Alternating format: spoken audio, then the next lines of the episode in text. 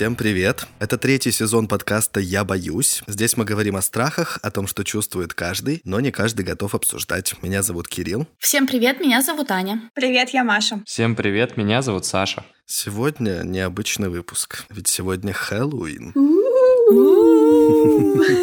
Это значит, что сегодня произойдет то, чего ждали вы целый год, и мы. Сегодня мы не будем говорить о страхах, а будем пугать вас и рассказывать вам страшные истории, ну и, естественно, друг другу тоже. Если для вас такая информация чувствительна, то не слушайте этот выпуск, пожалуйста. Переходите, послушайте предыдущие выпуски, их было уже у нас много в этом сезоне, они все супер интересные. Переслушайте их, либо послушайте выпуски из наших прежних сезонов и возвращайтесь к нам в следующий раз, когда будет обычный выпуск, мы снова будем говорить про страхи, обсуждать их и искать какие-то выходы. Что еще? Я думаю, что я уже все. Сейчас расскажу вам одну очень страшную историю. В одном черном-черном городе, в одном черном-черном доме жила-была девочка, которая не подписалась на наши соцсети. Несмотря на то, что мы в каждом выпуске об этом просили. Что с ней произошло, додумывайте сами.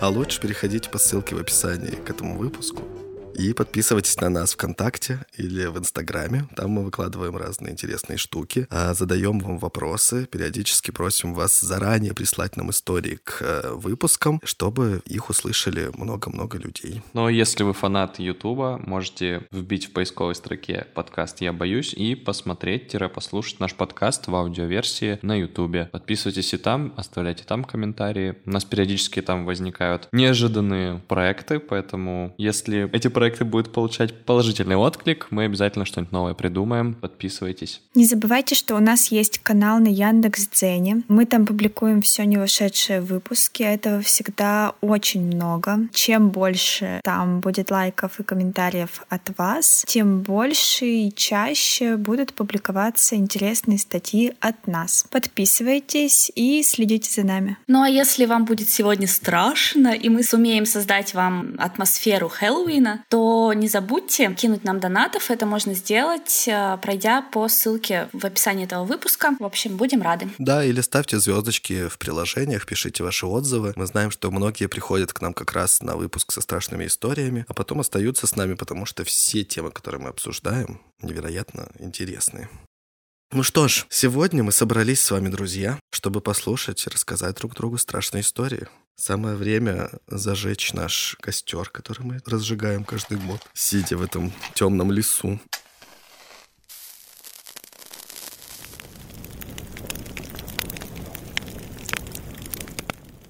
А вот и он.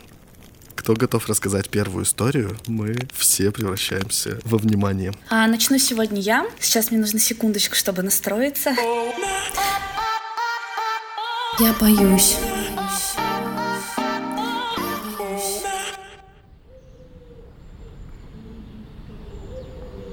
Наконец, один случай снова тесно связал этих двух людей. У мистера К опять не хватало материала. Студенты жаждали дела, их учитель любил иметь под рукой все необходимое.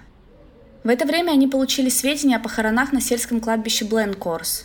Время мало изменило это место. Как теперь, так и тогда оно лежало близ проселочной дороги, вдали от человеческих жилищ, и листва шести кедров скрывала его – Блеяние овец на соседних горах, пение ручейков, шелест ветра среди старых горных каштанов, да раз в неделю голос колокола и старинный напев псаломщика нарушали тишину окрестностей сельской церкви. Однако Воскресителя, употребляя тогдашнее прозвище, не пугала святость места, не останавливали благочестивые соображения. Ради своего ремесла он нарушал покой старинных могил, украшенных венками и цветами – Мир тропинок, проложенных ногами почитателей, друзей и родных умерших, оскорблял приношения и надписи, говорившие о любви и утрате. Чувство уважения не отдаляло похитителя трупов от сельских окрестностей, где любовь особенно живуча, где узы кровного родства или товарищества связывают между собой всех прихожан одной церкви. Напротив, удобство и безнаказанность влекли туда Макферлана – к мертвым телам, положенным в землю с радостной надеждой на пробуждение, являлась лопата, мерцающий фонарь, и они поднимались из могил, совсем не так, как предполагали схоронившие их. Гроб ломался, погребальные покрывала разрывались, И печальные останки, обернутые в грубый мешочный холст, сначала несколько часов везли в тряском экипаже, а потом отдавали в руки юношей.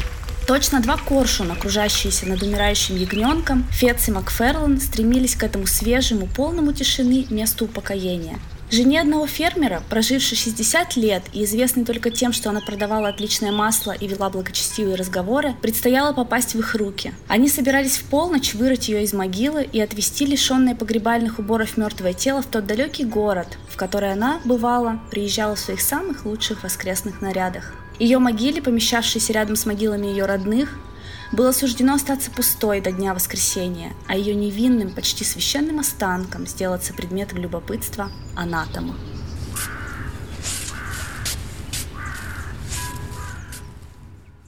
Я вам сейчас прочитала художественно, как могла, отрывок из маленького рассказа британского писателя Роберта Льюиса Стивенсона, который называется «Похититель трупов». Он вышел в 1884 году. Вот они ужастики 19 века. И сейчас я немножко обрисую, о чем это я тут сейчас рассказывала. Ну, представьте себе, Англия, конец 18-го, начало 19 века, а, идут два таких параллельных процесса. Первое — это развитие медицины. Медицина развивается, становится больше докторов, больше технологий, но операции все еще проходят без наркоза, а, в не очень стерильных условиях, и как следствие очень много людей умирает от болевого шока или от потери крови прямо во время операции. Происходит это потому, что врачи в то время еще учатся по старым-старым атласам многостолетней давности. Они старые, они не очень похожи на правду и не очень точно отражают строение человеческого тела, поэтому врачам нужно много тел мертвых, мертвых, на которых они могут тренироваться, которые они могут изучать, препарировать.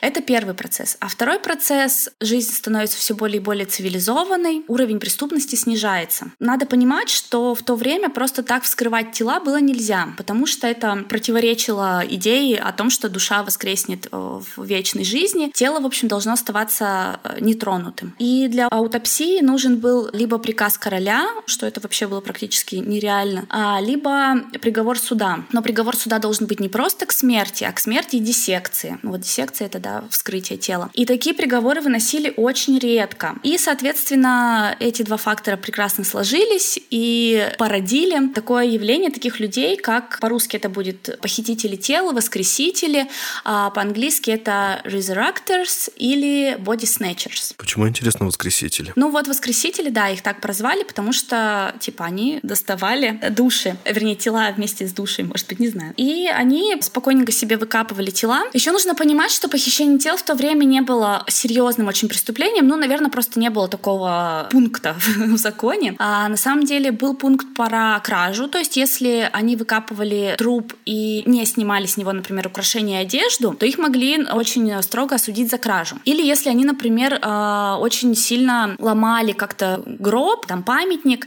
то это было осквернение могилы статья. А вот достать человека человека аккуратненько из гроба, не нарушив да, его особо целостность, сняв с него всю одежду и украшения, оставив родственникам, пожалуйста, это ваше, нам этого не надо. Это нормально, в принципе. Ну, то есть э, никакого серьезного наказания за это не было, они могли получить штраф или недлительное заключение. И, соответственно, у них были свои клиенты, это госпитали и анатомические театры, э, где врачи учились сами, учили своих студентов делать операции, делать вскрытия, и там, в общем, смотрели всячески, из каких органов стоит человеческое тело, как они работают, как болеют болезни отражаются на человеческом теле и так далее. Чтобы понять масштабы этой трагедии в то время, приведу цифру. На кладбище Були Сакр в Дублине за год выкапывали примерно 2000 тел. Ну, то есть для той численности городов, да, и вообще населения это было достаточно много. Зато врачи, смотрите, как тренировались с тех пор. Да, врачи, вот, да, это была, да, такая этическая проблема. А родственники, конечно же, оставшись один на один без защиты государства в такое ужасное время, они старались как-то защитить своих э, умерших родственников, дежурили, пока мягкие ткани тела не разлагались. А, либо они устанавливали специальные такие устройства самострелы, которые выстреливали, когда э, эти вот похитители подходили да, близко к могилам. Они даже ставили смотровые башни, массивные каменные плиты прямо на могилу, чтобы ее было не поднять. Они делали железные гробы с замками. Они устанавливали такое устройство, как мордсейф. Это такие железные решетки, тоже, которые устанавливались на могилу. Их было не вскрыть и не оттащить тащить. Но похитители были супер организованными, они вообще были молодцы, у них все, корпоративная культура была вообще мощная.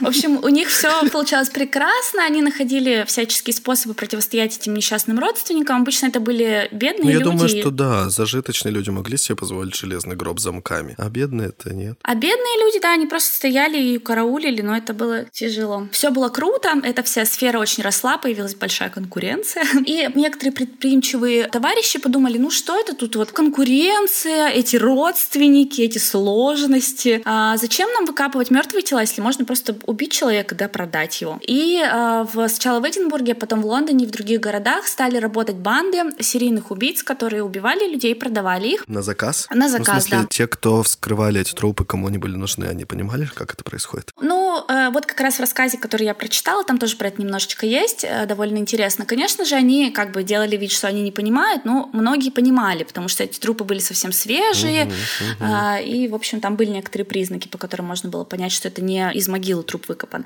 Ну, в общем, этих товарищей половили всех, повесили, отдали их трупы на изучение, э, работу, Карма. свою службу сослужили. Да. И парламент понял, что ну все, уже деваться некуда, и в 1832 году был принят закон, а, который позволял препарировать трупы бедняков из доходных домов. Если, интересно, если эти бедняки не напишут а, отказ от последующего вскрытия. Но бедняки были неграмотны, не умели ни читать, ни писать, поэтому, Класс. собственно, эта оговорка в стиле вообще, ну, Короче, классика. Вот, такая вот у меня история. Если, в общем, вы хотите прочитать очень коротенький рассказ, вот из которого отрывок я прочитала, он довольно интересный, он есть даже в открытом доступе в интернете, можно почитать. Мы оставим ссылку в описании. Да, и я еще обязательно мы сделаем статью на Яндекс.Дзене, где приведем фотографии вот этих могил укрепленных. Они до сих пор остались на некоторых М. старых кладбищах в Шотландии, да, и в Англии, вот с этими плитами, с этими решетками, да, довольно это все мистично, так красиво смотрится. И, кстати говоря, когда приходят вот на эти кладбища, начинают говорить,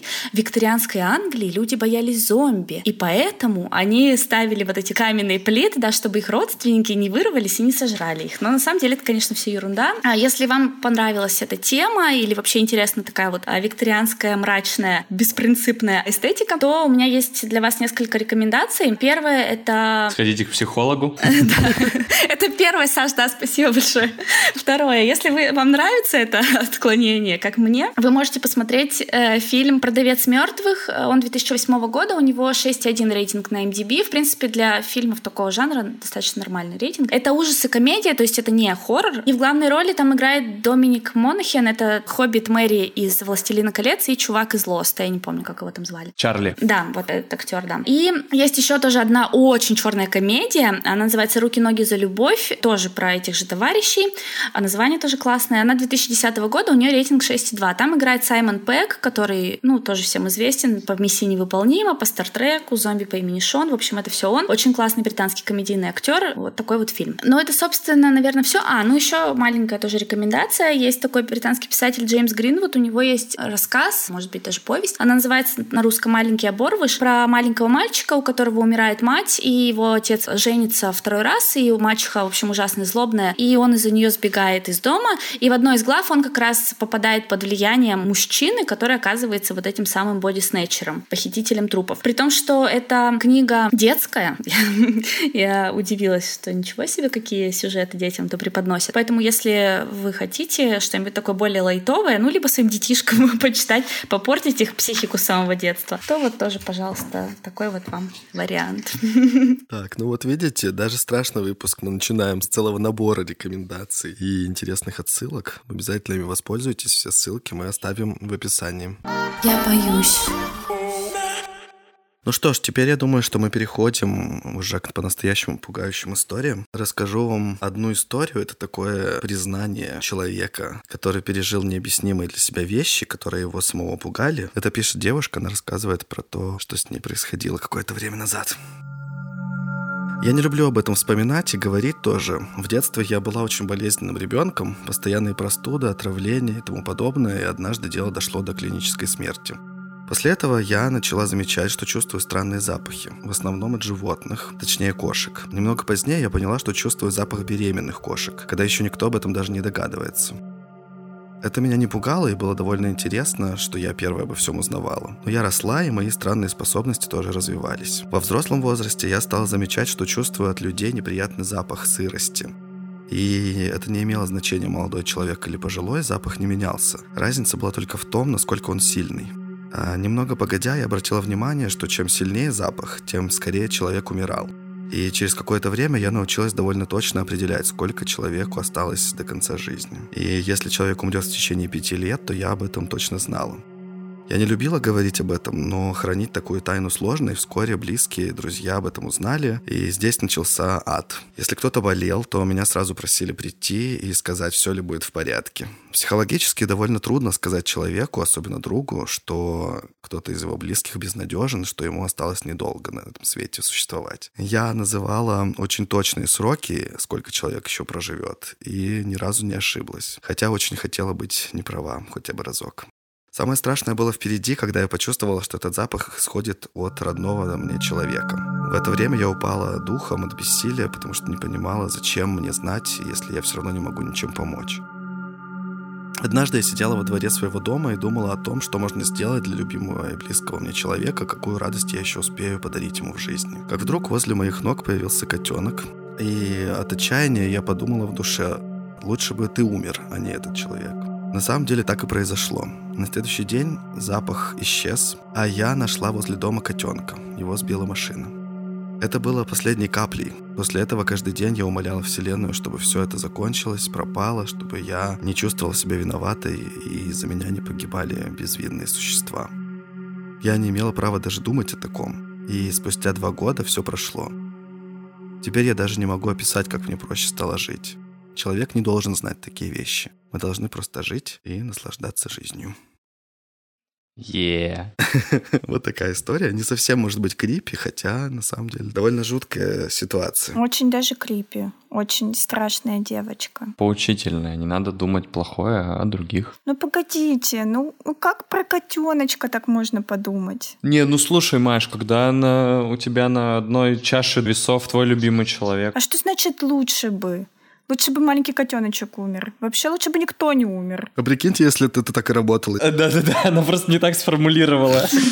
И она все это время такая, ну вот, все умирают, я не знаю, что с этим сделать. А надо было просто сказать, никто не умираете. Да, все живут, и перенаселение, и коллапс, и конец света. Я боюсь. Следующая история Саши.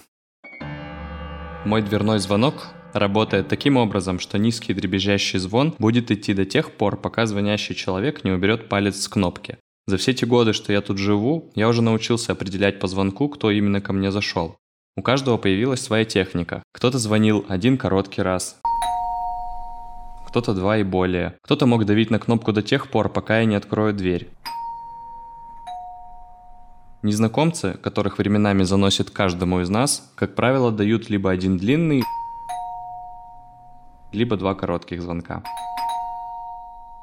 Лет пять назад глубокой ночью раздались непривычные мне четыре коротких звонка. Откровенно говоря, меня это несколько насторожило. Живу я далеко не на первом этаже, и сам факт того, что кто-то поднялся среди ночи ко мне, неизвестно зачем, дал повод проигнорировать звонящего. Благо мои окна выходят во двор, и я мог с легкостью проверить, кто сейчас выйдет из подъезда. Я простоял у окна минут 15, но никто так и не вышел. На второй день я снова не спал, в то время, когда кто-то четырежды нажал на кнопку звонка. В этот момент я как раз выходил из ванной, чем наделал много шума. Даже если и не шума, то тот, кто находился с другой стороны, наверняка понял, что дома кто-то есть. Я с опаской прислонился к глазку, но к своему удивлению не увидел на лестничной клетке абсолютно никого. Я даже отважился открыть дверь и выглянуть в пролет. Тоже никого. На третий день, помню, я кому-то рассказал эту малоинтересную историю с ночными звонками, и я очень хорошо запомнил, как в конце повествования я сказал, наверное, это смерть дверью ошиблась. Мои собеседники посмеялись, а меня внезапно охватило чувство тревоги. Мои собственные слова прозвучали как-то жутковато даже для самого себя. Ночью того же дня снова раздались четыре коротких звонка.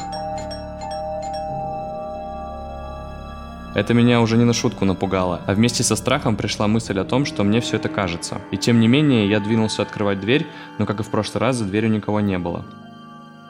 На четвертый день вечером ко мне зашел один мой знакомый с просьбой помочь починить его мобильный телефон, ну и просто пообщаться. Мы засиделись допоздна, и этот знакомый стал свидетелем звонков от неизвестного невидимого гостя с другой стороны. В момент, когда в дверь позвонили, я копался в его мобильнике. Тогда я сделал вид, будто очень увлечен работой и не заметил звонков.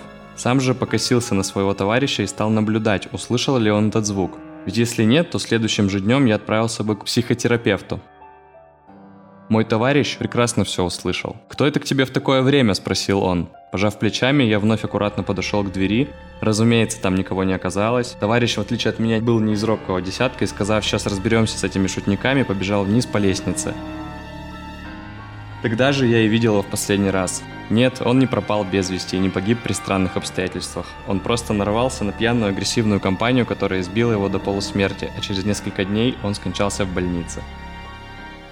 Самое жуткое во всей этой истории было то, что после этой трагедии всякие звонки прекратились. До недавнего времени я об этом и не вспоминал, пока вчера ночью не раздалось четыре прерывистых звонка в дверь.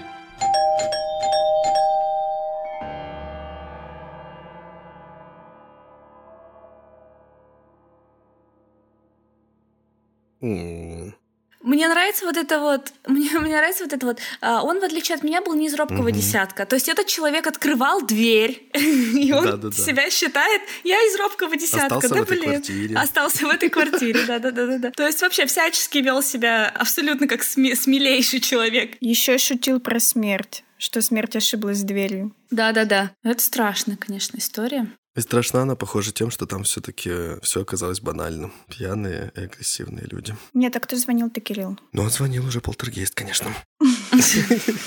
Безусловно. Безусловно. Так, ну что у нас тут костерок подгорает? Кто следующий рассказывает историю? В общем, ребята, я вам расскажу про штуковину, которая меня пугает очень сильно. Это рейк. Его еще называют человек-грабли. Так переводится название с английского. Это гуманоидное существо с длинными когтями. Из-за них он и получил свое зловещее название — Рейк. Информации о нем немного, потому что создатель этой легенды утверждает, что власти все скрывают. Видео с ним снято в основном ночью, так как есть э, подозрение, что это существо боится солнечного света из-за тонкого кожного покрова.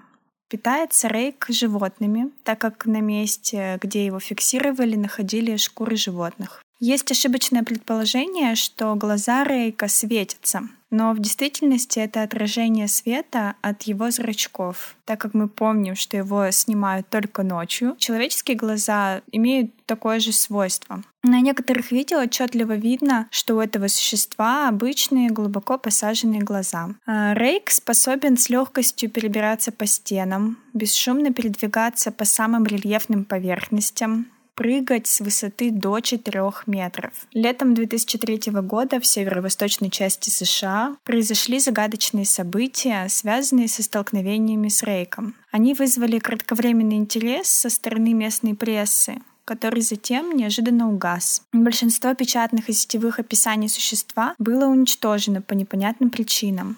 Люди, встречавшие Рейка, решили организовать инициативную группу, так как э, все зафиксированные ими описания Рейка и встреч с ним были утеряны, они решили собрать все возможные упоминания об этом существе в одну книгу. И вот несколько выдержек из той самой книги. Судовой журнал, 1691 год. Он явился ко мне, когда я спал. Я почувствовал его, когда он склонился над моей кроватью. Он все забрал. Надо вернуться в Англию. Сюда мы больше не вернемся. Такова просьба Рейка. Предсмертная записка, 1964 год. Сейчас, когда я собираюсь покончить с жизнью, я хочу смягчить боль, которую я могу причинить этим поступкам. В этом нет ничьей вины, кроме этого существа. Впервые я ощутил его присутствие, когда проснулся — проснулся и увидел его облик. Тогда я услышал его голос и заглянул ему в глаза. С тех пор я не могу уснуть от страха, что оно может явиться ко мне снова. Я боюсь, что я могу уже не проснуться. Прощайте. Эта записка была найдена в деревянной шкатулке, в которой лежали два пустых конверта, адресованных Уильяму и Роуз, и одно короткое письмо без конверта. «Дорогая Линни, я молился за тебя. Оно произнесло твое имя».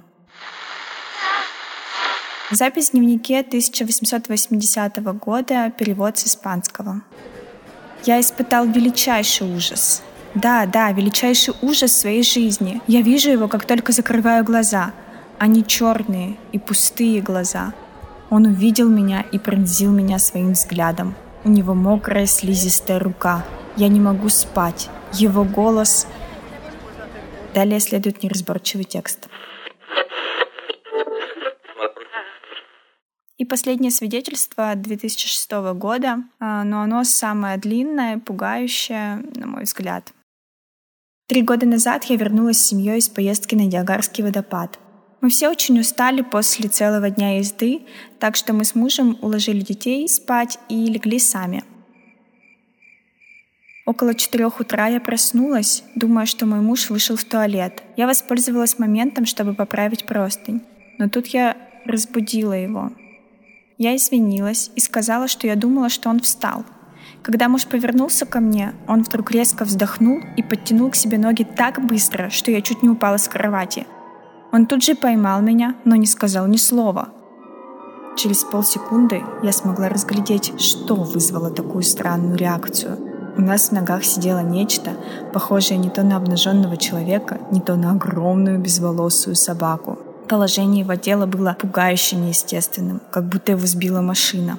По какой-то причине это существо не напугало меня. Я скорее забеспокоилась из-за его состояния. В тот момент я была совершенно уверена в том, что ему была нужна наша помощь. Мой муж сжался в комок и смотрел сквозь промежуток между рукой и коленом то на меня, то на существо. В мгновение ока существо спустилось на пол и быстро поползло вдоль кровати, пока оно не оказалось в 30 сантиметрах от лица моего мужа. В течение 30 секунд оно было совершенно неподвижным. Оно просто глядело на моего мужа. Затем оно положило руку на его колено и бросилось в коридор в направлении детской комнаты. Я закричала и бросилась к включателю, собираясь остановить его, пока оно не навредило детям. Когда я вышла в коридор, Света из спальни хватило для того, чтобы увидеть его крадущимся и ползущим всего в шести метрах от меня. Оно повернулось и посмотрело прямо на меня. Оно было покрыта кровью. Я включила свет и увидела мою дочь Клару. Существо бросилось вниз по лестнице, пока мы с мужем пытались помочь нашей дочери. Она была тяжело ранена. И последние слова в ее такой короткой жизни были «Его зовут Рейк».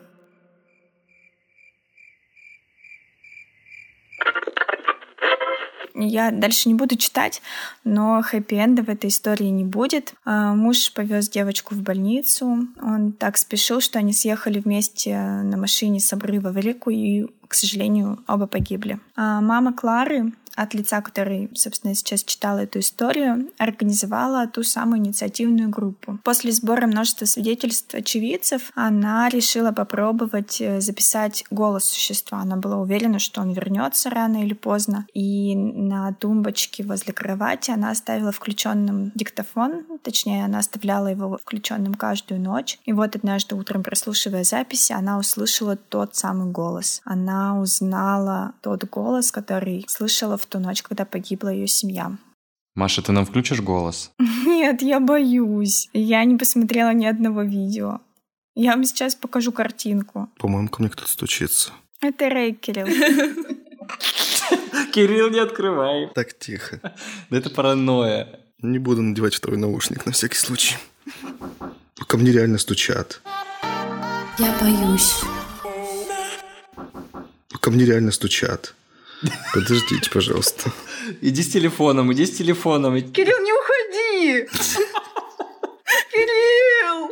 Он ушел в темноту. Хорошо, что мы ведем запись звонка. Это видео будет просто вирусным, если, если Кирилл сейчас выскочит окровавленный. Кирилл, только не пугай нас. Он выключил звук. Ну, ну, ну все, ну все, капец. Почему он микрофон-то выключил, придурок? Запомните, что последние слова Кирилла были «что-что вы хотели?»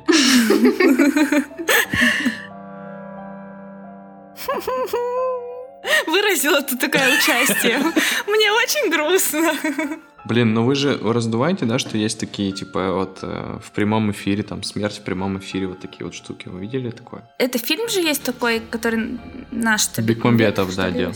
Но это не то, да. Стримят там на Твиче на каком-нибудь, и какая-то хрень происходит. Да, такое бывает? Да. Блин, чего его так долго нет? Кирилл. Да он, мне кажется, без телефона теперь в руках. Он Или упал. без сознания. Он упал. Мы же не узнаем, кто его убил. Я вам сейчас в чат попробую отправить картинку. Маша, зачем ты это говнище отправила, блин? Это Рейк. Это говнище Рейк. Я вообще сначала не поняла даже, что это Маша, блин. Блин, он еще и...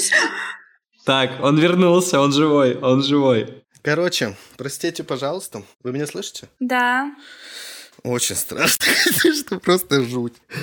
Да это пришел мой сосед, он, видимо, собирает какие-то подписи, поэтому ходит вечером, чтобы застать всех дома. Так, и что, он побил тебе морду? Да ничего он не побил, он интеллигентный человек, просто страшный. Просто он вовремя пришел. А ты зачем отключил микрофон и камеру, Кирилл? Как мы, мы же, ну, Мы же хотели следить. Ну, я хотел, чтобы вы немножечко хоть подзарядились атмосферой ужаса. Да тут Маша еще отправила своего засранного. К счастью, я остался жив, все хорошо, это просто приходил сосед. Мы уже посмотрели на Рейка, посмотрели на его фотографию. И с вами мы тоже этим поделимся, поэтому не забудьте подписаться на Яндекс.Дзен. Там мы всегда публикуем разные материалы, которые либо относятся к теме наших выпусков, либо не входят в рамки наших выпусков, и поэтому мы публикуем это в дополнительных материалах. Подписывайтесь, ссылка в описании этого выпуска. Я боюсь. Да, я хотела вам еще рассказать, чтобы вы нормально шли спать и не боялись. Я нашла статью на своем любимом Дзене. И там сказано, что он не настоящий. Да, абсолютно верно, Кирилл. Я вам показала самую известную фотографию Рейка. Спасибо, Маш. Пожалуйста, Аня, обращайся, у меня еще есть. И там в углу есть эмблема стрелкового клуба э, Wild Game. И она подтверждает подлинность этой фотографии, потому что это скрин записи. И эта компания действительно занимается тем, что ставит фото и видеоловушки для животных, и они реально ведут трансляции. Эту фотографию показали в 2011 году на американском телевидении, и она сильно завирусилась. Но вот этот вот человек прекрасный с Яндекс.Дзена прогнал эту фотку через Photoshop и понял, что в районе плеча Рейка фотография изменялась. Поэтому не бойтесь, рейков не существует, все хорошо. Ну, вы, конечно, можете верить, что их не существует, но следующая история, которую я расскажу, возможно, немножечко все-таки поменяет ваше отношение к этому. Я боюсь.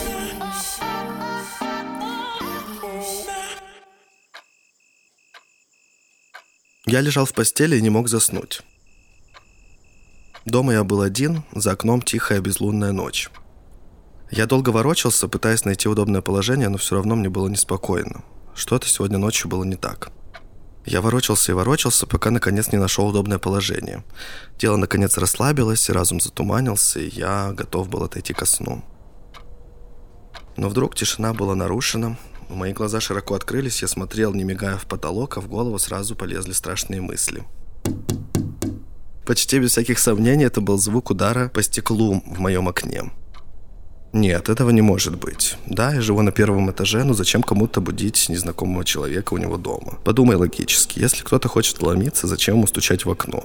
А Они бы просто разбили стекло и ворвались в дом и наделали много шума, либо наоборот пытались бы вести себя как можно тише. Зачем стучать? Монстров не существует. Так я немного успокоил себя, но вместо того, чтобы посмотреть в окно, отвернулся к стене, видимо, боясь увидеть свой самый большой страх за окном. И все же, что это может быть? Может быть, пара птиц ударилась в стекло? Нет, это слишком неправдоподобно. Наверное, это подростки гуляют ночью и стучат в окна, чтобы повеселиться. Вот это возможно. Давай еще подумаем. Может быть, это мое воображение? Может быть, я услышал обычный скрип в доме, и моя паранойя превратила его в стук? Нет, определенно это не мое воображение. Господи, этим детям лишь бы поприкалываться. Сто процентов они не сдадутся, пока не получат какой-то реакции. А может быть, какой-то ужасный урод стоит на улице и ждет, когда я выйду, чтобы напасть на меня. Да не будь параноиком. Кроме того, он снаружи, я внутри, и пока я не услышал треск стекла, все в порядке, я в безопасности. Монстров не существует. Может быть, эти дети поймут, что я крепко сплю и оставят меня в покое. Нет, это не дети. Ни один ребенок не будет так долго ждать, чтобы разозлить кого-то. Им бы стало скучно, и они пошли бы к следующим окнам. Но что это может быть? Почему серийный убийца из всех людей на свете выбрал именно меня? Так, надо думать логически. Монстров не существует, не будь параноиком. И к тому же они снаружи, а я внутри. Никаких звуков проникновения нет, так что я в безопасности. И если это не монстр, не убийца, тогда кто? Ладно, надо просто притвориться, что я сплю, и они уйдут. О боже, я не могу не думать об этом стуке. Я уже ненавижу этот шум. Пожалуйста, уходите и оставьте меня в покое. Кто бы это ни был, он собирается зайти внутрь и сделать со мной что-то ужасное, я даже повернуться не могу. Так, выдохни. Теперь сделай глубокий вдох. Я слышу, как сердце выскакивает у меня из груди и стучит в висках. Просто расслабься, монстров не существует. Помни, даже если кто-то есть, они снаружи, а ты внутри. Пока я не услышу треск стекла, я в безопасности. Не позволяй страху победить себя, просто сделаю вид, что я сплю.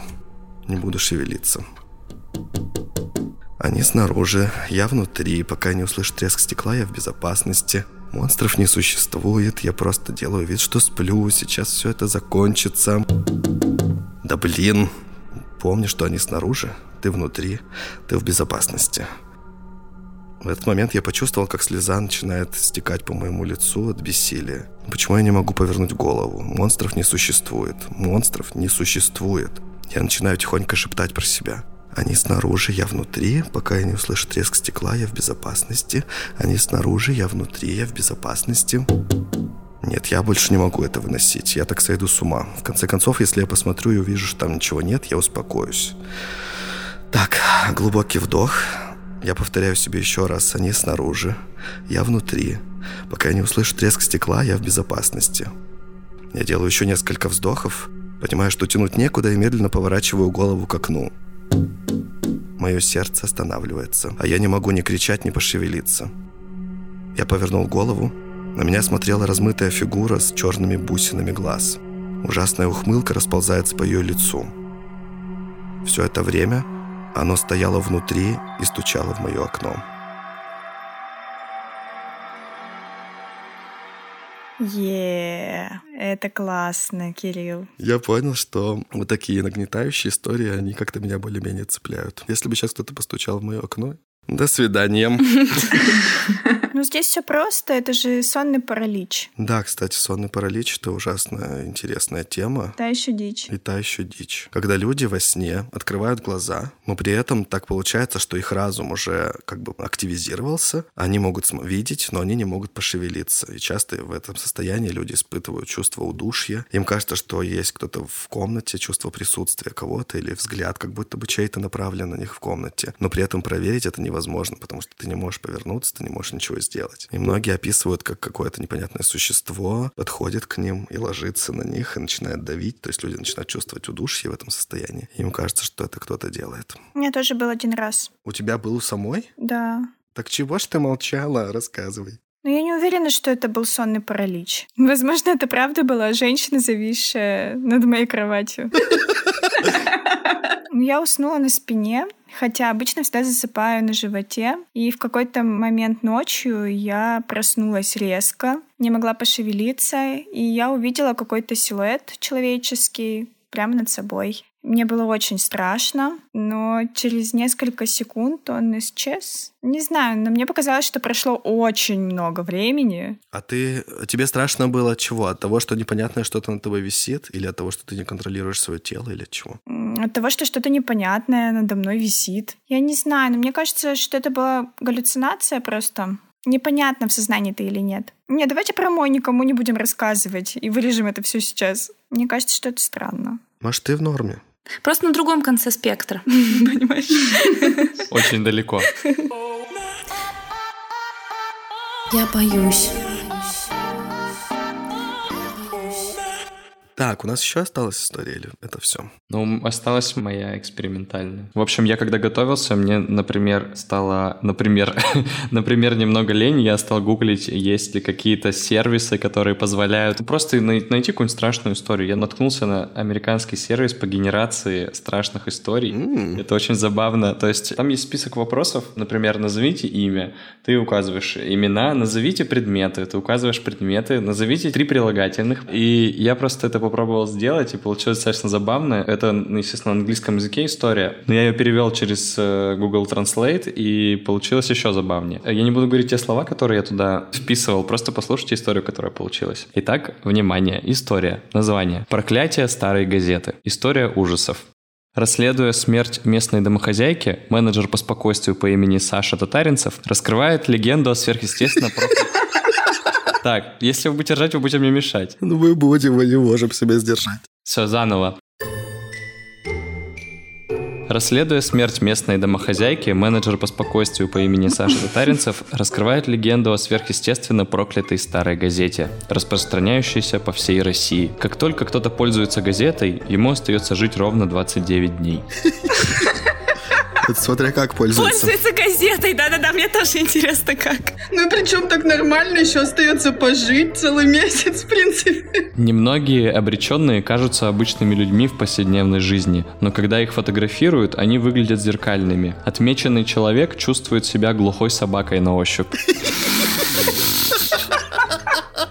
Ой, это замечательно. Все, мне кажется, уже можно превращать это в сценарий и снимать в сериал. Саша достает газету, отказываясь верить суевериям. В его голове вспыхивает коллаж из образов. Незнакомая золотая рыбка, балансирующая на своеобразной домохозяйке. Заголовок старой газеты. В его голове вспыхивает калаш из образов. Незнакомая золотая рыбка, балансирующая на своеобразной домохозяйке. Просто незнакомая золотая Заголовок старой газеты о летном происшествии, песчанка в капюшоне, разглагольствующая о волосах, и колодец для питья, расположенный в тихом месте. Когда Саша замечает, что его ноги похожи на собачьи, Все нормально, он идет домой. это просто, это, вот это меня очень сильно порвало. Блин, это потрясающе, Саш. Саш, попробуй прочитать это еще раз. Да, попробую. Похоже, мы не можем сделать даже страшный выпуск, не смешный. Когда Саша замечает, что его ноги похожи на собачьи, он понимает, что проклятие старой газеты правда. И зовет на помощь своего друга, футболиста по имени Иван Иван. Иван изучает газету и охотно поддается проклятию. Он обнаруживает, что перед его глазами мелькают те же видения. Особенно пугает незнакомая золотая рыбка, балансирующая на своеобразной домохозяйке. Она встает в очередь, она встает в очередь за сверхъестественной смертью. Саша и Иван... Саша и Иван продолжают поиски, чтобы раскрыть смысл видений, начиная с поиска песчанки в капюшоне. Смогут ли они остановить проклятие раньше, чем истечет время?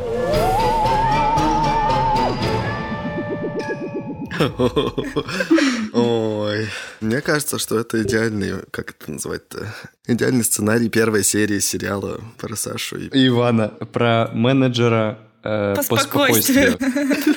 Знаешь, вот с этими документами «Здравствуйте, я менеджер по спокойствию, я пришел расследовать это преступление». Мне кажется, на нашему подкасту нужен менеджер по спокойствию. Или нам нужен сериал, аудиосериал про вот это все. Да. В общем, вот такая история получилась. Круто, это просто великолепно. Я думаю, что эта история идеально завершает этот пугающий выпуск, чтобы вы посмеялись и успокоились и могли уснуть сегодня. Если вы любите страшные истории, расскажите нам об этом, дайте нам знать. Возможно, мы добавим а, более часто выходящую рубрику со страшными историями в наш арсенал, и вы сможете их слышать чаще. Если у вас есть любимые страшные истории, которыми вы хотите поделиться, тоже присылайте их нам в соцсетях в сообщения. Возможно, в следующий раз мы зачитаем именно вашу историю, которую вы прислали. Если вы пишете истории, тем более делитесь ими. А самые страшные, интересные и захватывающие мы тоже прочитаем. На этом все. Выпуск специально приуроченный к Хэллоуину подходит к концу. Спасибо, что вы были с нами. Всем пока. Встретимся в наших обычных выпусках. Все боятся, не все об этом говорят.